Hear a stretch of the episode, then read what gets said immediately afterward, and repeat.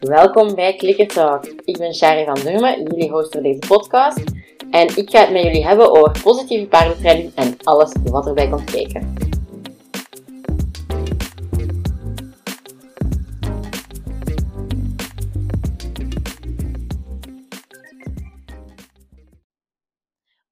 Is het al de vijftiende aflevering van Clicker Talk. Dat wil zeggen dat we dus ook al 15 weken bezig zijn.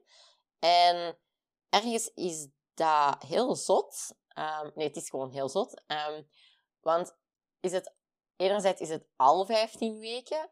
Um, ik weet nog altijd de eerste aflevering die ik maakte, was ik zo, oh my god, ga ik het doen, ga ik het niet doen? De hele tijd stress of ik wel zou uh, publishen of niet. En langs de andere kant is het zo nog maar 15 weken, want de podcast is voor mij wel zoiets dat er ondertussen bij hoort. En ik zie ook elke week de, de plays omhoog gaan, ook van de oudere afleveringen. Dus dat is kei leuk om te zien. Dus dank je wel daarvoor. Want dat komt uiteraard mede door jou. Um, vandaag gaan we het hebben over een onderwerp dat via Instagram of via Facebook, ik weet het eigenlijk niet meer, is binnengekomen. En het is ook een onderwerp dat ik geregeld zie in de lessen. Um, nu, je hoort het al, via Instagram of Facebook is binnengekomen. Als je zelf nog leuke onderwerpen hebt, dan mag je die ook altijd doorsturen. Want ja, ik probeer natuurlijk elke week een uh, aflevering online te zetten. Maar daar moet ik natuurlijk ook wel de content en de onderwerpen voor hebben. Momenteel lukt het nog om onderwerpen te vinden. Maar als je zelf nog voorstellen hebt, let me know. Um, dan steek je die er ook nog tussen.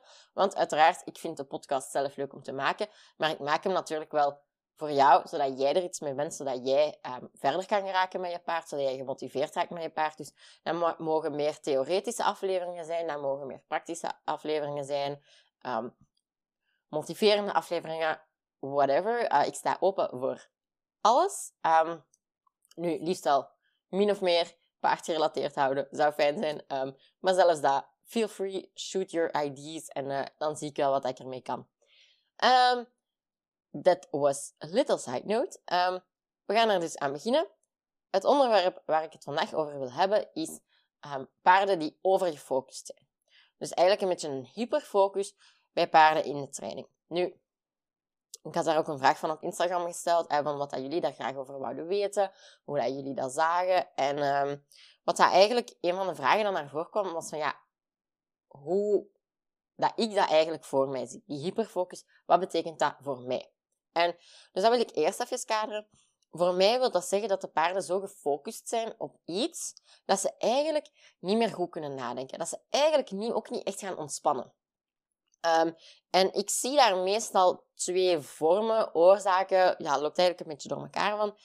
Um, je hebt een deel van de paarden die overgefocust zijn op het voer. En je hebt een deel van de paarden die eigenlijk overgefocust zijn op de mens, op de trainer, op de training in zijn geheel. Um, nu, de, je hoort dat, ah, ik zeg vormen, oorzaken. Ja, dus ik denk dat oorzaken nog het, eigenlijk wel het beste past erbij. Um, maar dat dekt ook helemaal de lading niet. Want bij voer, ja, het voer is daar vooral de oorzaak. Dus het paard heeft zo'n focus op dat voer dat hij um, gefrustreerd wordt. Die kan niet meer ontspannen, die kan niet meer nadenken. Die is enkel nog bezig met dat eten verkrijgen. En dat zijn de paarden die ofwel in je zakken gaan zitten, enerzijds, maar bijvoorbeeld ook de paarden die heel de tijd met oefeningen zitten gooien. Die, ook al vraag je niks, een jambet gaan geven, zich in spagaat zetten, achteruit gaan, je zet flemen, kusje geven. En zo het ene gedrag naar, naar het andere, zo tjak, tjak, tjak, tjak. Die zitten maar van alles in your face te gooien. En eigenlijk doen ze niet wat dat er gevraagd wordt, want er wordt gewoon gevraagd, er wordt niks gevraagd. Met andere woorden, er wordt gevraagd om gewoon stil te staan. En dat is voor die paarden heel moeilijk. Gewoon stilstaan lukt daar niet zo goed. Zodra dat er iets te lang tussen een, een vraag en een, allee, tussen ja, verschillende oefeningen zit. Ja, dus we gaan even heel simpel uit van uh, training. In dit, ik weet, het is heel kort door de bocht, maar voor het, het makkelijker uit te leggen ga ik even daarvan uitgaan. We gaan even de training voornamelijk zien als een vraag-antwoord spel. Dus wij stellen een vraag aan ons paard en ons paard geeft daar het antwoord op. Um, en zo, zodra dat er te lang tussen zit, tussen het antwoord en de volgende vraag gaan die paarden gewoon van alles beginnen doen. Ze denken, oei, er wordt niks gevraagd. Wat moet ik doen om toch een beloning te kunnen krijgen? Om toch aan dat eten te kunnen geraken? Moet ik misschien een jabet doen? Oh, nee, dat was het niet. Zal ik eens in spagaat gaan staan? Oei, nee, dat was het ook niet. Um, misschien moet ik een kusje geven. Oh, nee, dat heeft ook niet gewerkt. Misschien is het vlemen. Misschien nog eens een kusje geven. Ah, misschien als ik mijn andere jambet geef. En die hoofd draait op volle toeren, omdat die alleen bezig zijn met dat eten verkrijgen. Die willen alleen beloond worden. Dat is echt die een drive om gewoon dat eten te krijgen. En dat is dus enerzijds niet fijn voor ons, want dat geeft ons ook een heel ongemakkelijk gevoel. Um, dat zijn ook de dingen waarvoor dat bijvoorbeeld wordt gezegd, uh, heb ik het in een vorige aflevering ook al over gehad, mijn paard misbruikt oefeningen. Nu, um, ik ga daar zo meteen ook dieper op ingaan. En dan heb je ook nog de overfocus op de mensen op de training. Dus dat zijn ook paarden die enerzijds wel met gedrag kunnen gaan gooien. Um, dat is één, ook een vorm daarvan. Maar tegelijk zijn dat ook gewoon de paarden die constant paraat staan. Die dat constant ready to go zijn. En dat kan zijn door het voer, maar dat dat, dat ook wel samenhangt. Want zoals altijd, het is niet zo zwart-wit. Het is niet altijd een of-of verhaal. Soms is het ook gewoon en-en. Dus kunnen de twee samenlopen. Um, maar daarnaast kan dat ook door training zijn. Dus, um, maar daar ga ik het zo meteen ook nog verder over hebben. Want ik ben al iets te um, hard erop in aan het duiken. Um, nu, ik vond dit best een moeilijk onderwerp om een podcastaflevering over te maken, omdat dat heel moeilijk is om dat uit te leggen zonder dat je een paard ziet, zonder dat je effectief beeldmateriaal hebt van wat er allemaal aan de hand is. Dus ik ga mijn uiterste best doen om het toch duidelijk te maken voor jullie. Dus ik ga ook uh, proberen wat voorbeelden erin te steken. Oké, eerst en vooral de overfocus op voer. Die hangt eigenlijk ook wel wat samen met uh, die voedselbeleefdheid. Dus daar heb ik het in aflevering 3 over. Als je die nog niet geluisterd hebt, moet je dat zeker doen. Want als je met voer wil gaan werken, is dat echt gewoon...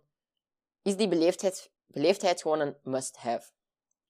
En ja, ik weet ook wel, beleefdheid is, een, is iets wat mensen verzonnen hebben en al die dingen. Maar dat is gewoon wel een woord dat de lading dekt. Als ik het heb over voedselbeleefdheid, iedereen weet wel wat ik daarmee bedoel en daarom gebruik ik dat.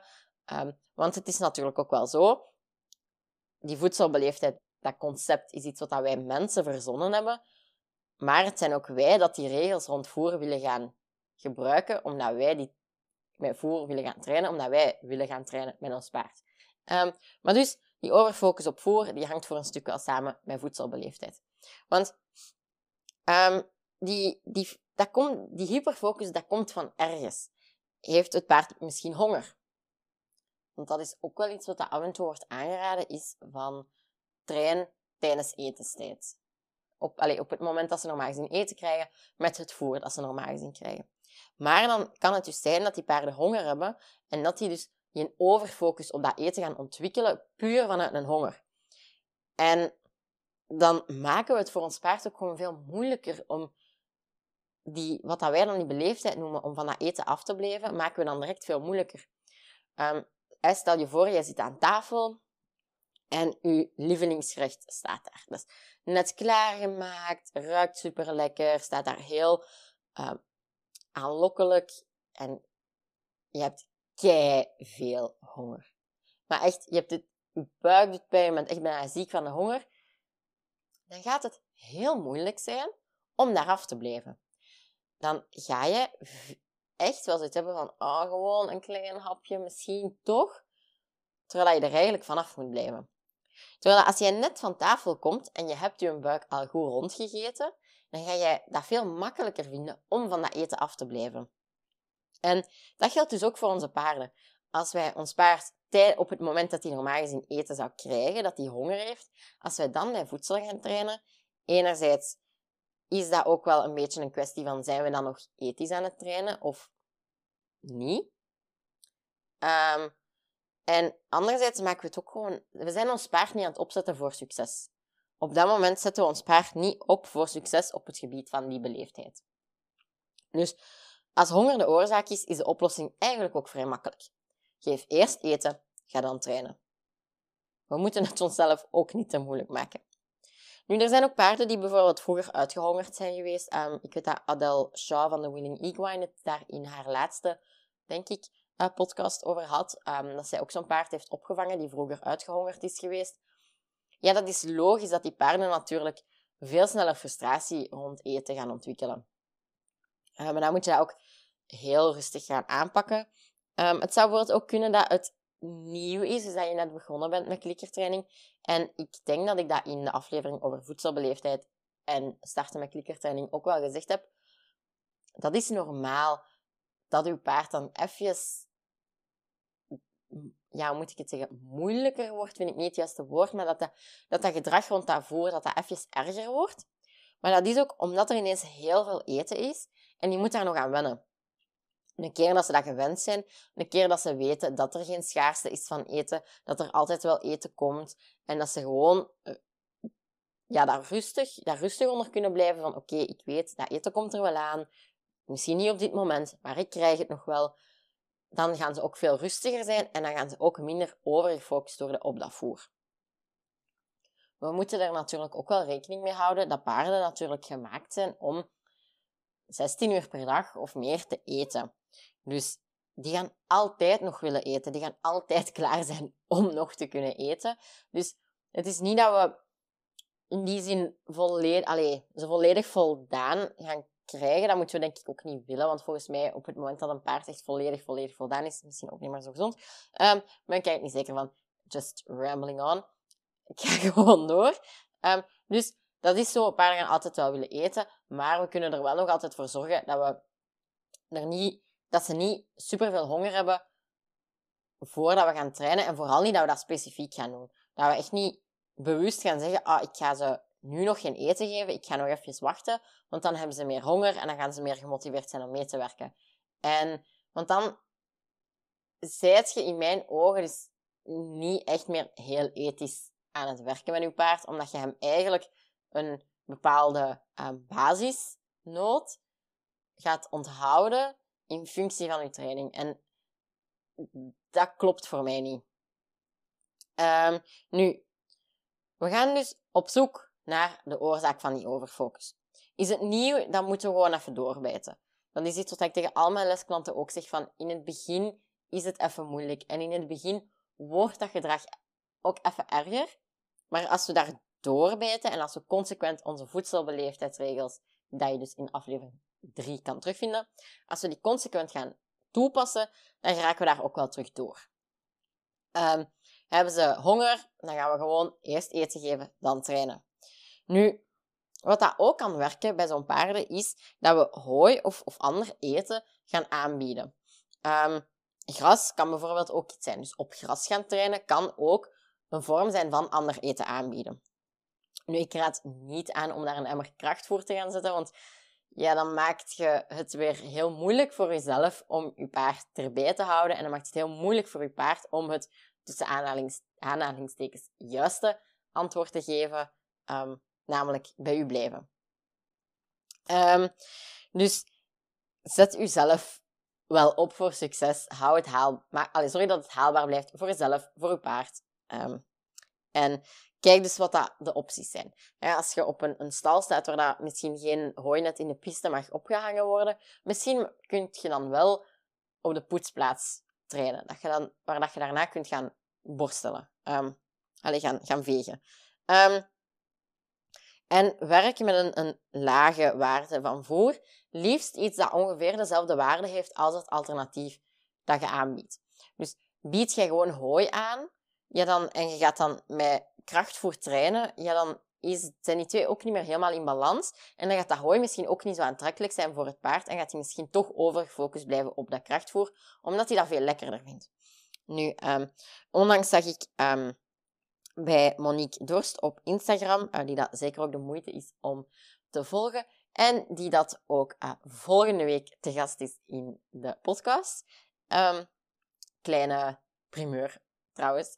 ik denk niet dat ik dat al ergens gepost heb. Zat. Ik had gezien dat zij verschillende soorten eten had aangeboden aan Destiny. En zij had dus verschillende dingen gelegd. Ze had toen een paar stories gezet. Ze had, denk ik, appel en peer zo, maakt eigenlijk niet uit. Ze had verschillende soorten fruit en ze had hooibrok allemaal door elkaar op de grond gelegd. En dan gekeken, wat gaat ze nu eerst opeten? En Destiny die had dus eigenlijk de hooibrok eerst opgegeten. Ja, dan is natuurlijk ook de vraag, is dat omdat ze die hooibrok effectief lekkerder vindt dan die appels?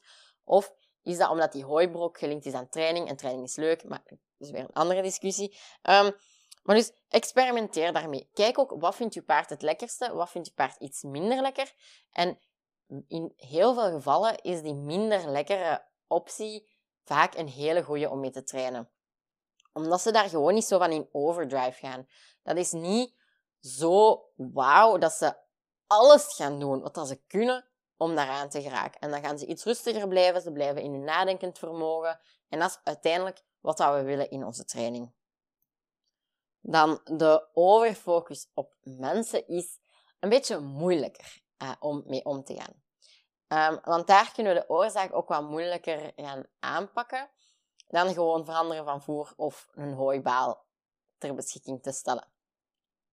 Um, nu, die overfocus op mensen, die uitzicht dus vooral in paarden dat eigenlijk niet echt ontspanning kunnen vinden in de training, omdat die constant ready to go zijn. En dat kan heel leuk zijn, enerzijds omdat uw paard super gemotiveerd is om met te werken. Maar ja, anderzijds, ik zeg het al, het paard vindt geen echte ontspanning in uw training. Want die kan nooit gewoon relaxen, omdat die constant klaar staat. Moet ik nog iets doen? En die gaat dan ook elke kleine beweging dat je maakt, dat nog maar lijkt op een cue, gaat hij al iets mee doen. Alles wat dat jij doet, gaat het paard interpreteren als een cue. En dus is constant gedrag aan het gooien, maar dus niet per se uit zichzelf. Allee, dat kan ook wel, maar dus niet per se uit zichzelf, maar soms ook als reactie op wat dat jij doet. En dat jij eigenlijk al bijna niet meer gewoon je haar achter je oor kunt steken, zonder dat je paard daar iets mee gaat doen. Zonder dat hij denkt, oh, die vraagt een kusje, of oh, die vraagt vlemen, of weet ik veel wat dat hij ervan maakt. Um, en dat is dus die andere vorm van overfocus. Nu, dat kan dus ook deels door het voorkomen. Um, hè, dus zoals ik daarnet zei, het is nooit echt of-of. Dus je moet altijd gaan kijken, is het puur op mij dat hij gefocust is? Is het ook door het eten? Maar het kan dus ook gaan samenhangen.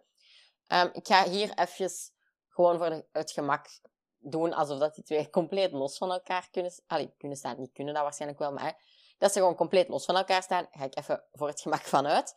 Um, en, maar soms gaan we dat er dus zelf in trainen.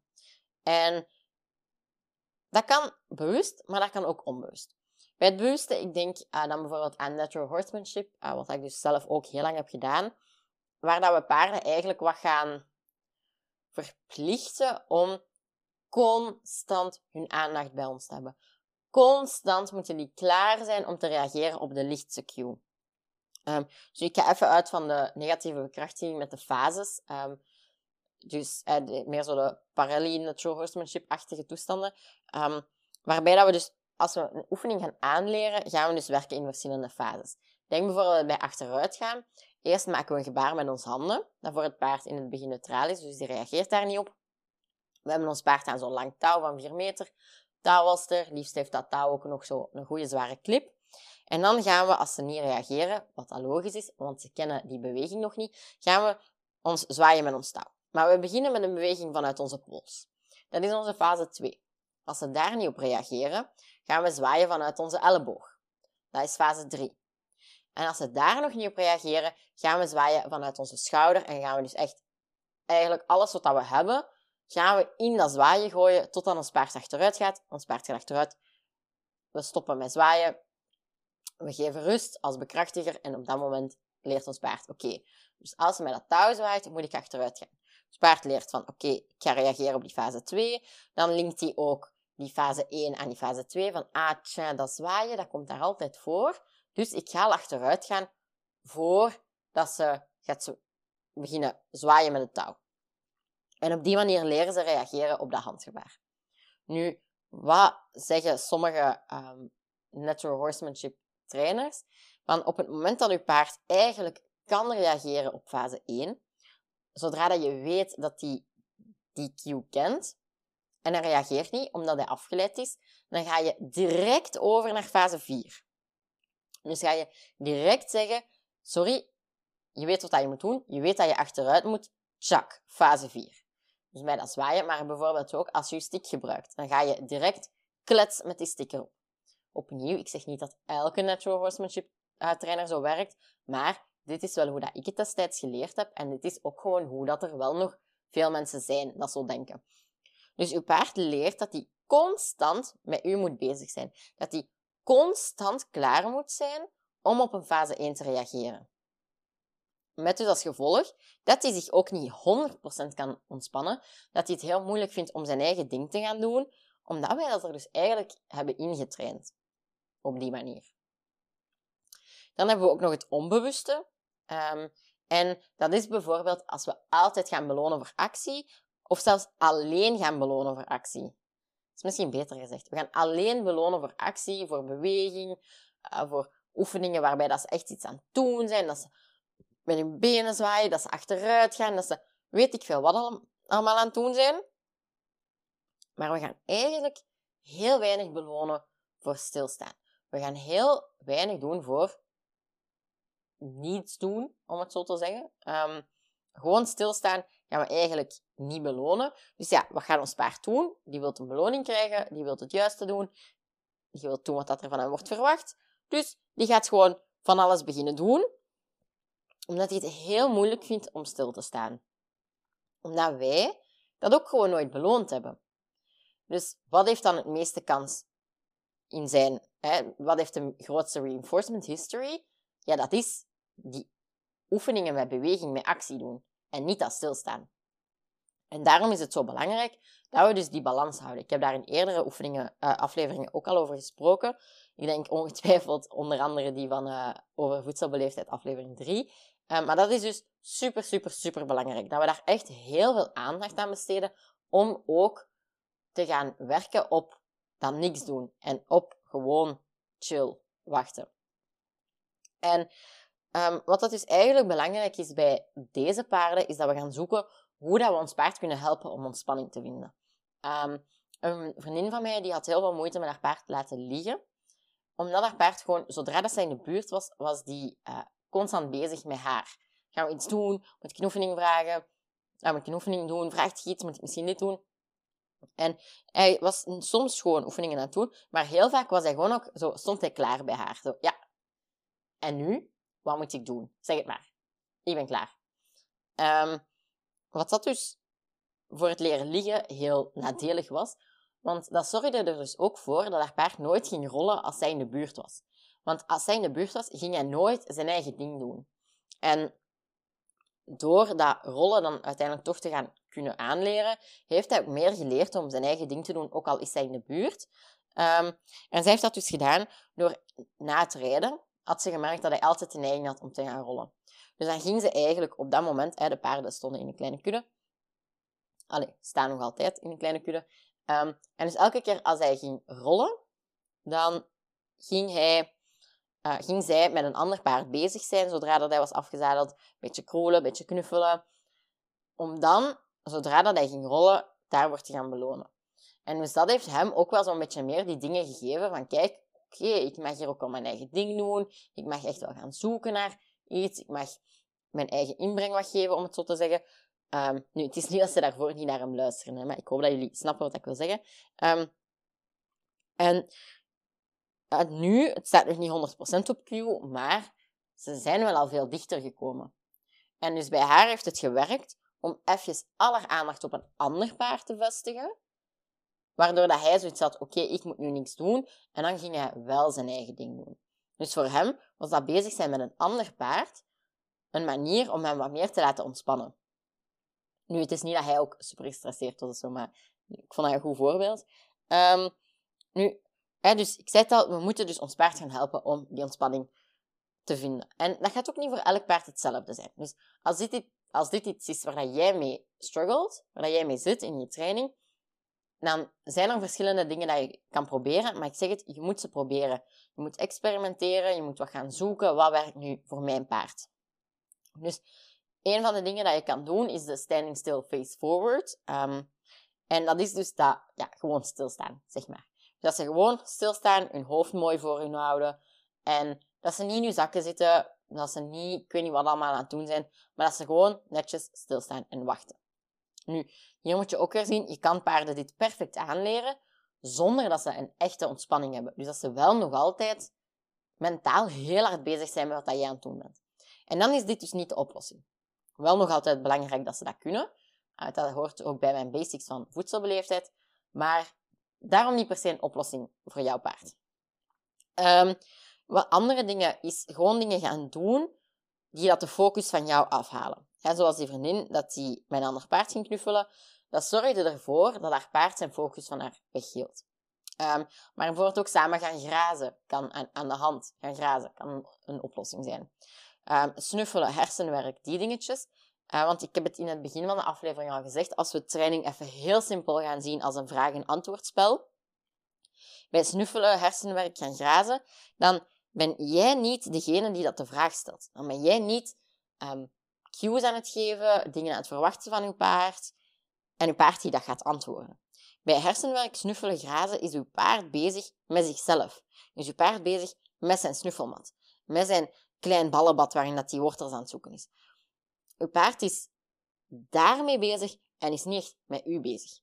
Maar hij is wel zijn eigen ding aan het doen met jou in de buurt. En dat is eigenlijk wat je wel wilt. Um, dus zo'n dingen kunnen de focus van jou gaan afhalen. Maar uh, deze is dus, iets, zoals ik al zei, iets moeilijker op te lossen dan de overfocus op voer. Uh, omdat je dus niet... Dat je echt meer moet gaan experimenteren wat het er gaat werken voor jouw paard. Um, nu, dus ik zeg, het hersenwerk is eigenlijk altijd een goede. Elk paard vindt dat, bijna elk paard vindt dat leuk. Um, en je kan snuffelen kan je met een snuffelmat doen, maar je kan bijvoorbeeld ook gewoon wat stukjes wortel of hooibrok of wat dan ook over de grond rondstrooien en ze dat gaan laten zoeken. Nu, al die snuffeldingen, al die hersenwerkdingen, zijn wel dingen dat je paard ook moet leren. Um, als we eten in het rond gooien voor onze hond, onze hond gaat daar direct achter en die gaat direct zoeken naar eten paarden niet echt. Die moet je echt wel helpen om dat te gaan zoeken. Dus bouw dat ook op en verwacht niet direct van je paard dat hij um, in heel zijn wijwortels gaat zoeken.